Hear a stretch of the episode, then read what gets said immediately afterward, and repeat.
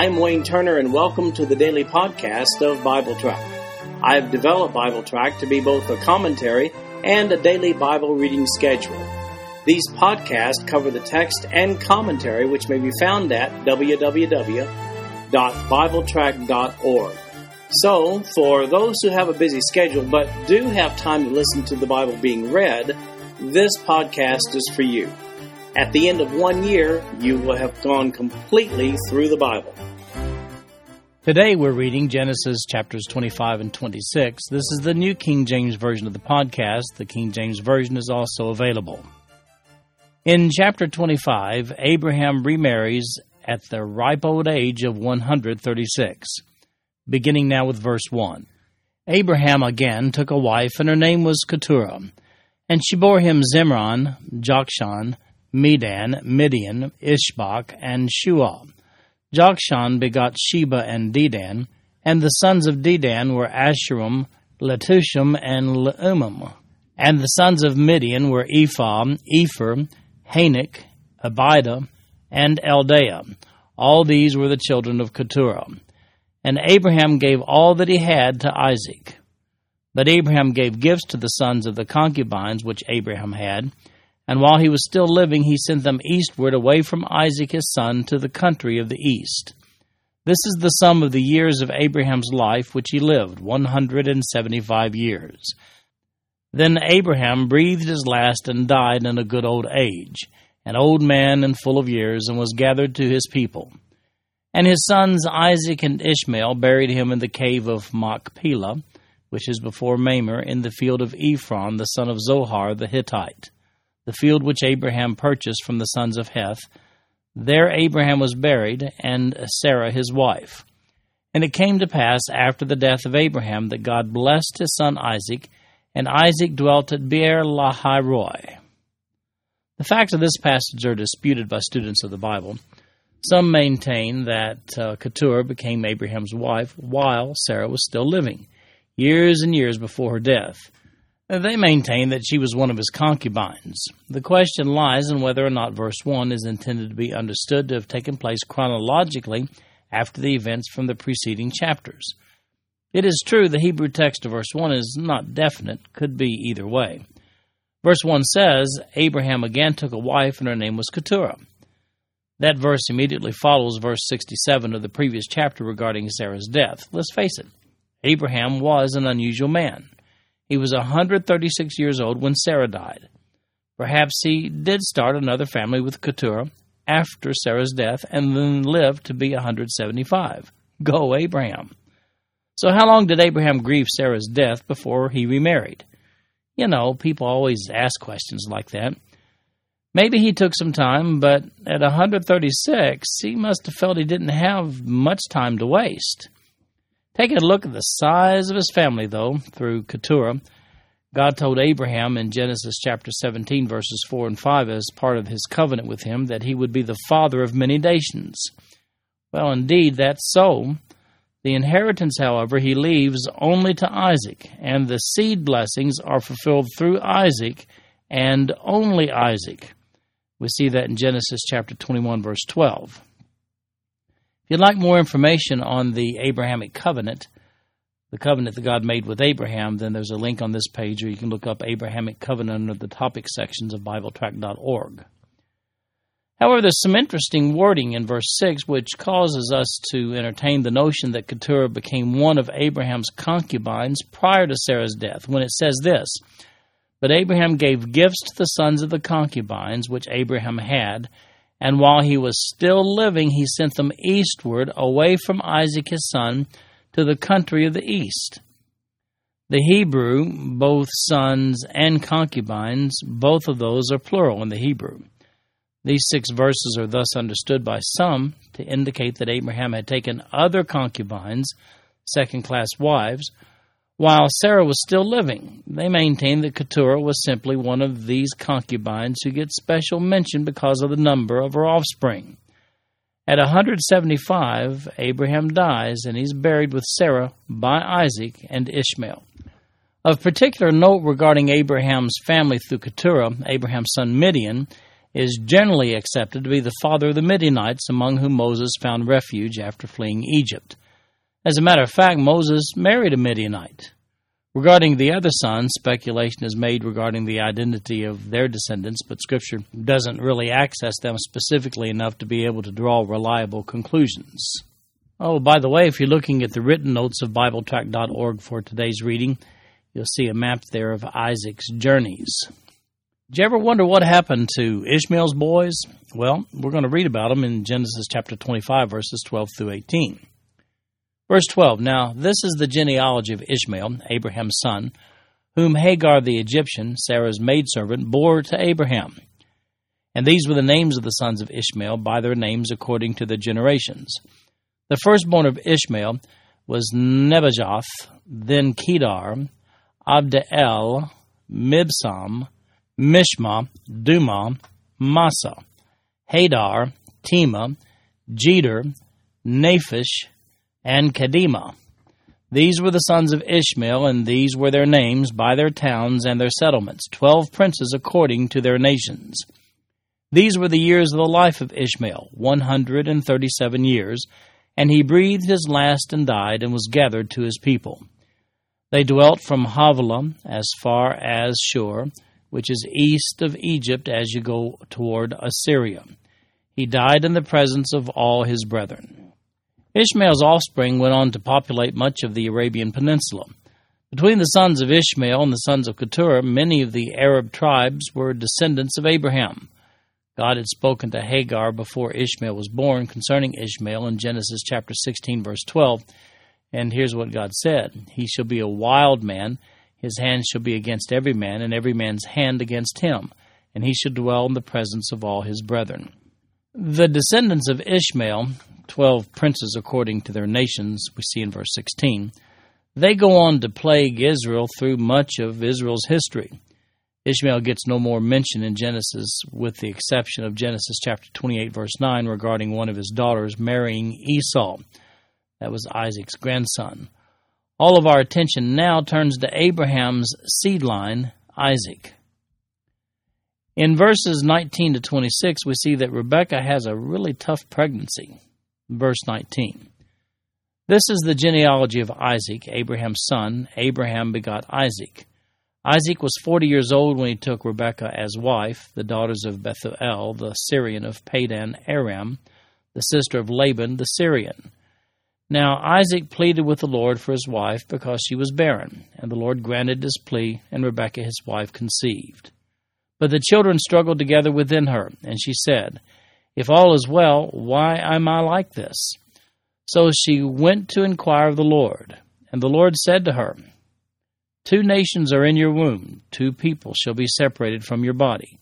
One people shall be stronger than the other, and the older shall serve the younger. So when her days were fulfilled for her to give birth, indeed there were twins in her womb. And the first came out red, he was like a hairy garment all over, so they called his name Esau. Afterward, his brother came out, and his hand took hold of Esau's heel, so his name was called Jacob. Isaac was sixty years old when she bore them. Well, at first, Rebekah is barren, but after Isaac prays, she becomes pregnant with twins, rambunctious twins, wrestling right there in the womb. Rebekah checks with God about this unusual activity going on inside her, only to find out from God that this would be a pattern for her boys, two nations struggling with each other. We see that in verse 23. One more aspect, important aspect of that verse, seniority would become an issue as Rebekah is told, the older shall serve the younger. Look at the hair on that red baby. Well, the folks might have said that about Esau.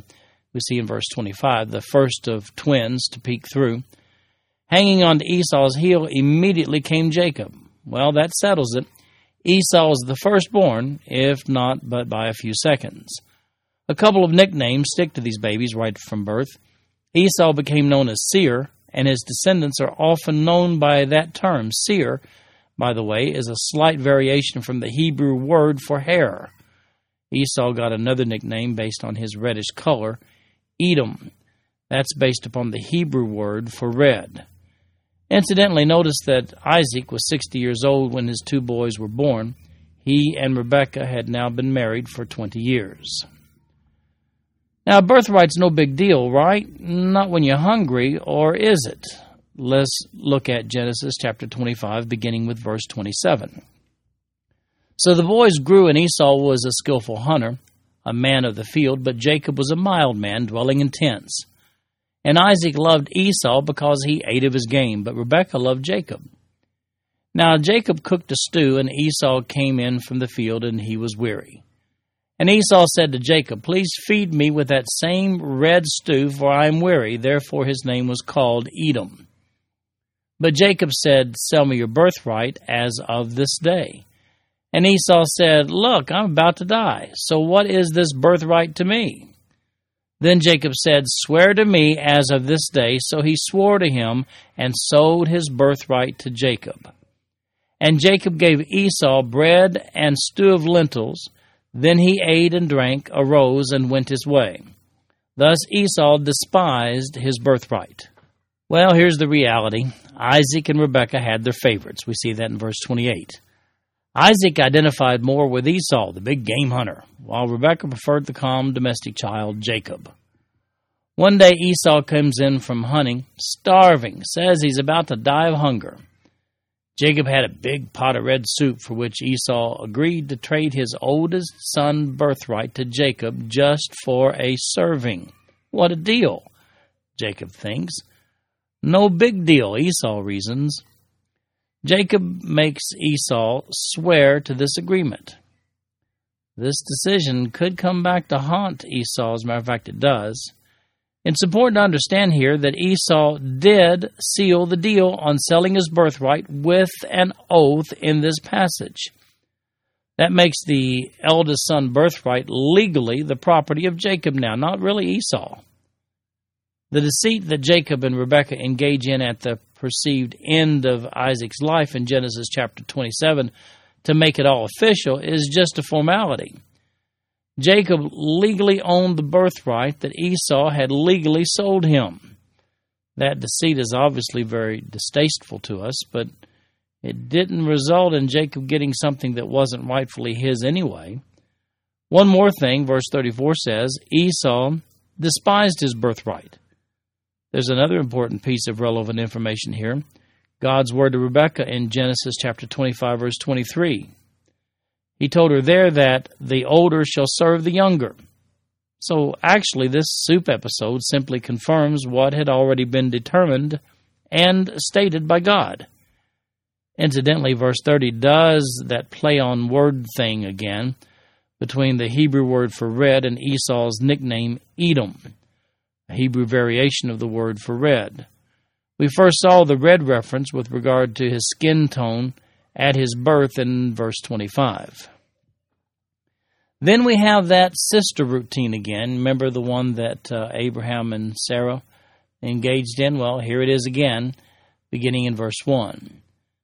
There was a famine in the land beside the first famine that was in the days of Abraham, and Isaac went to Abimelech, king of the Philistines, in Gerar.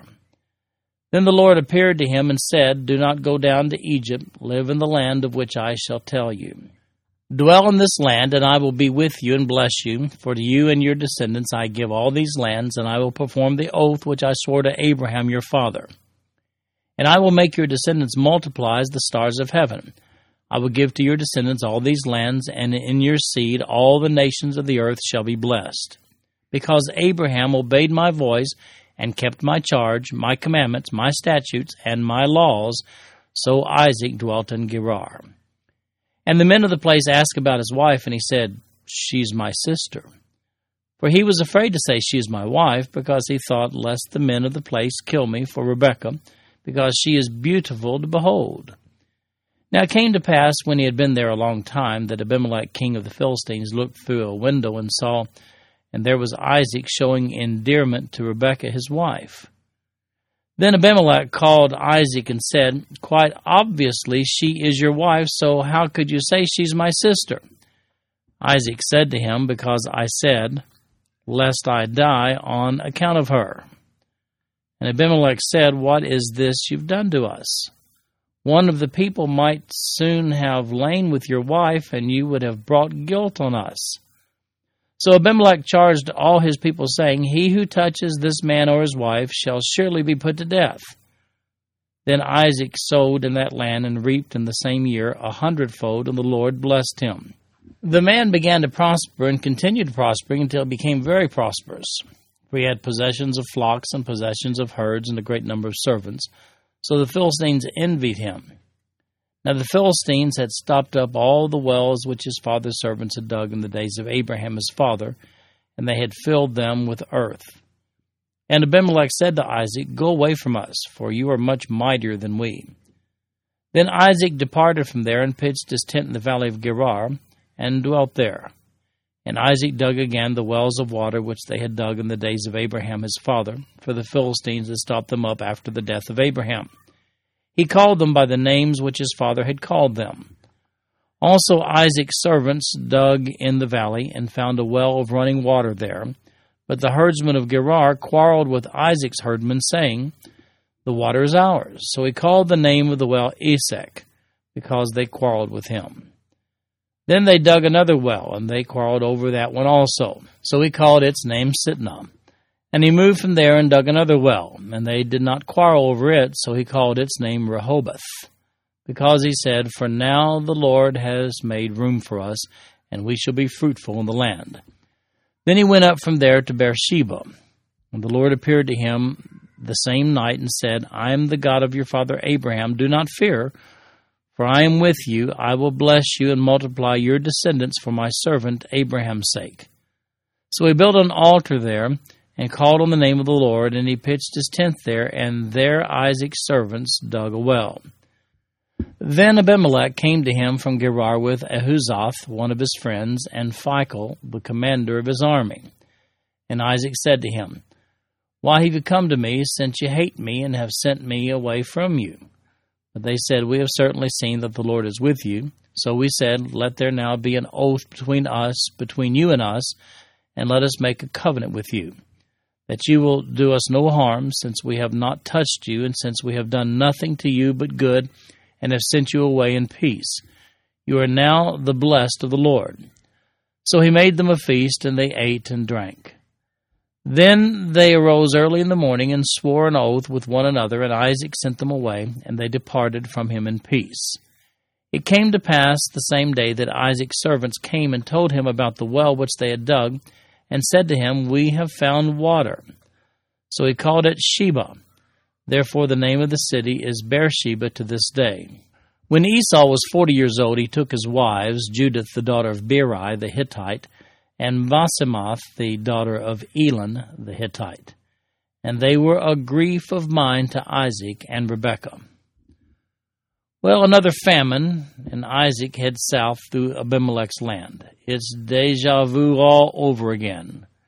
If you recall, Abraham tried this back in Genesis chapter 12, verses 10 through 20, and again in Genesis chapter 20. God warns Isaac to stay out of Egypt in verse 2 and reconfirms to him the territorial promises that God had made to Abraham in verses 3 through 5. But just like his dad Abraham, Isaac tells the people there that Rebekah is his sister. It was a half truth when Abraham introduced Sarah that way, but it's just an outright lie for Isaac regarding Rebekah. When Abimelech, probably the son of Abraham's contemporary, when he sees Isaac and Rebekah showing affection toward each other in a way that brothers and sisters aren't really known for, he knows something's up. Abimelech rebukes Isaac for the deceit and makes a very interesting statement of the misidentification of Rebekah when he says in verse 10, One of the people might soon have lain with your wife. Do you mean they might do that without Rebekah's permission and so casually? Whoa! Tough times, tough place to live, at least for a woman. After a confrontation, Isaac admits the truth about his relationship with Rebekah. Abimelech issues a decree to his people regarding the safety of Isaac and Rebekah while they're dwelling in their land and the land of the Philistines. Now, any fling with Rebekah by anyone other than Isaac will be his last fling. Isaac prospered so much of the land of the Philistines here that Abimelech asked Isaac to take his possessions and go. Isaac begins moving around, digging wells and setting up housekeeping. After a couple territorial disputes with the locals over discovered water, Isaac finally settles in Beersheba. In verse 24, God speaks to Isaac once again to reconfirm the promises originally given to his father, Abraham. After recognizing God's blessings upon Isaac, Abimelech comes to make a peace treaty with Isaac. This chapter ends with uh, disappointment for Isaac and Rebekah. That's the marriages of their son Esau to local Canaanite women. You'll recall that both Rebekah and Isaac's folks were northerners from Haran in Mesopotamia. Abraham had he'd been very adamant with his instructions to the servant who was charged with finding a wife for Isaac. He commanded him back in Genesis chapter 24 3. He said, You'll not take a wife for my son from the daughters of the Canaanites among whom I dwell. Look at the notes on Genesis 24 for more insight there. It would appear that Abraham understood his real estate promises from God to mean that he was not to mix his seed with the seed of the local Canaanites. Now, Esau, he's married these local Canaanite women. It's difficult to know what Isaac and Rebekah are thinking at this point in time about the seed promise that's passed from Abraham through Isaac. Rebekah certainly must have recalled the word from the Lord in Genesis chapter 25, verse 23 that was when God told her, The older shall serve the younger. We don't know whether or not she had ever shared this information with Isaac. Perhaps at this point, Isaac and Rebekah are assuming that the seed promises that God had given to Abraham and had reconfirmed through Isaac are to be fulfilled through their eldest son, Esau. Or maybe Isaac was the only one thinking that, perhaps being unaware of the word from the Lord to Rebekah or the sold birthright that had taken place in chapter 25.